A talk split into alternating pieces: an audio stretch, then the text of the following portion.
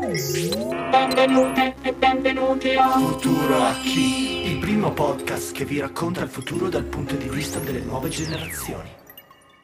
Buongiorno a tutti e benvenuti in questa puntata di Futuro a chi? Oggi parleremo di parità di genere. Io sono Pe. Io sono Pietro, oggi vi faremo conoscere la vicenda di Alexandra, una donna russa immigrata in Italia, vittima di discriminazione sul luogo di lavoro. Non solo, avremo anche l'onore di parlare con Barbara Poggio, che ci darà una visione a 360 gradi del problema della parità di genere.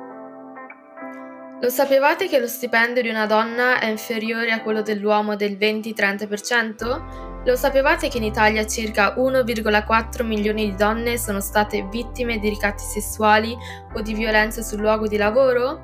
Ci credereste se vi dicessi che in tutta Italia la percentuale di donne sindache è pari all'11%? Probabilmente no. Volete sapere la verità? In alcuni stati la situazione è anche peggio. Ormai siamo nel XXI secolo e dopo millenni di innovazioni, di scoperte, di mutazioni, non abbiamo ancora capito che per salvare il nostro pianeta non possiamo permetterci di rinunciare a metà della popolazione solo basandosi su uno stereotipo. È veramente vergognoso. Dobbiamo uscire da questo limbo stereotipato della donna come un oggetto qualsiasi. Per iniziare parleremo con Alexandra, Proviamo ad entrare nei suoi panni per capire o cercare di capire com'è vivere, essendo donna e provenire da uno stato diverso dall'Italia. Ciao Alexandra, benvenuta. Ciao a tutti. Correndo sul web ci siamo imbattuti nella tua storia, che rappresenta purtroppo uno degli eventi più frequenti che una donna deve sopportare, o meglio è costretta a vivere. Sono sempre molto felice di poter raccontare la mia esperienza personale, soprattutto se serve per urlare al mondo che il problema esiste e dobbiamo superarlo. Fantastico. Io direi che possiamo iniziare con l'intervista? Certamente. Partendo con una domanda ovvia ed obbligo, ti è mai capitato di essere discriminata sul luogo di lavoro? Certo, sono una donna e per di più straniera. Lavoro nel settore della ristorazione. La differenza tra il mio stipendio e quello di un uomo nella mia stessa identica posizione sta tra i 50 e i 100 euro al mese.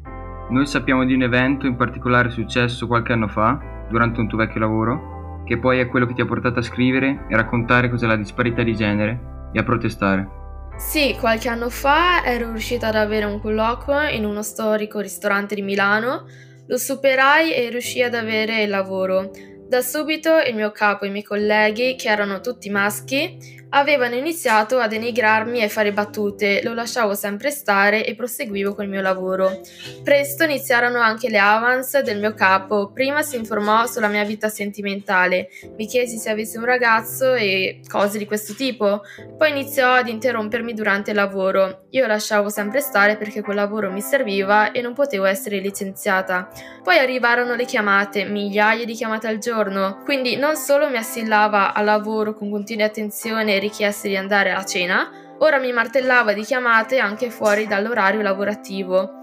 Una delle migliaia di volte che provò a invitarmi a cena mi disse è una cena intima, dai non si può parlare sempre solo di lavoro, mostrami quanto vali come persona. Io schifata da tutto ciò declinai l'invito e me ne andai. Bisogna essere assolutamente impazziti per trattare così una donna, per di più una tua dipendente. Alla fine come hai fatto a liberartene? Lo bloccai e amareggiata mi licenziai, cercavo un lavoro e mi sono trovato uno stalker. Alexandra, io ti ringrazio tantissimo per essere stata qui con noi e per aver condiviso la tua vicenda. Grazie a voi. Ti faccio un in bocca al lupo per il tuo futuro e non potendosi avvicinare ti mando un forte abbraccio. Grazie mille, ciao a tutti. Rieccoci dopo una breve pausa. Ora abbiamo qui con noi l'esperta Barbara Poggio.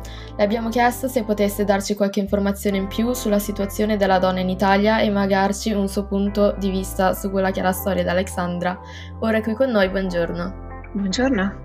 E io sono una sociologa, sono una docente universitaria e sono prorettrice alle politiche di equità e diversità all'Università di Trento. Cosa ne pensa della storia raccontata da Alexandra?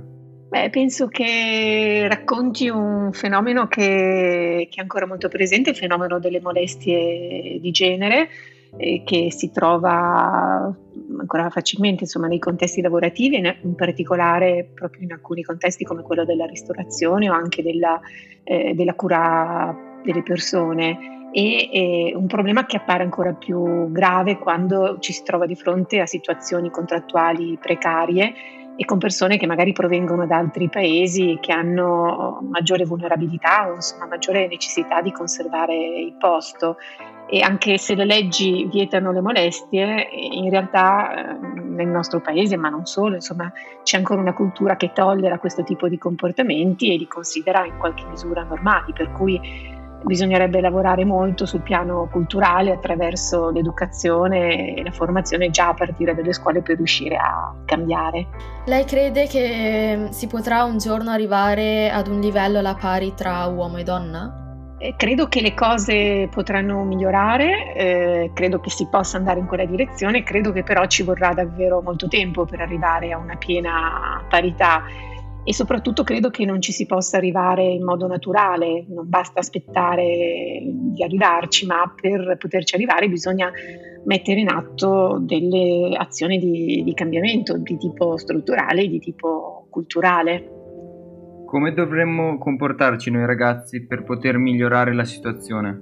Credo che sia importante imparare a rispettare chi è diverso o diversa da noi, mm, sicuramente sul piano del genere, poi anche sul piano di altre dimensioni, ed è importante imparare a porci anche dalla prospettiva dell'altra o, dell'altro. Un altro un altro aspetto importante è quello di prendere voce di fronte a quello che percepiamo come ingiusto e non rispettoso, diciamo, delle, delle individualità, delle caratteristiche delle altre persone, anche se questo magari a volte può voler dire mh, differenziarsi, non uniformarsi, diciamo, al nostro gruppo, cioè alle aspettative del, delle persone più vicine, il gruppo dei pari, a volte alle aspettative della, della società. Si sta sensibilizzando abbastanza la popolazione o si potrebbe fare qualcosa di più? Direi che si potrebbe davvero fare qualcosa di più. Eh, sicuramente si deve fare di più rispetto al problema della violenza, di cui le molestie sono una, una dimensione, insomma un'articolazione.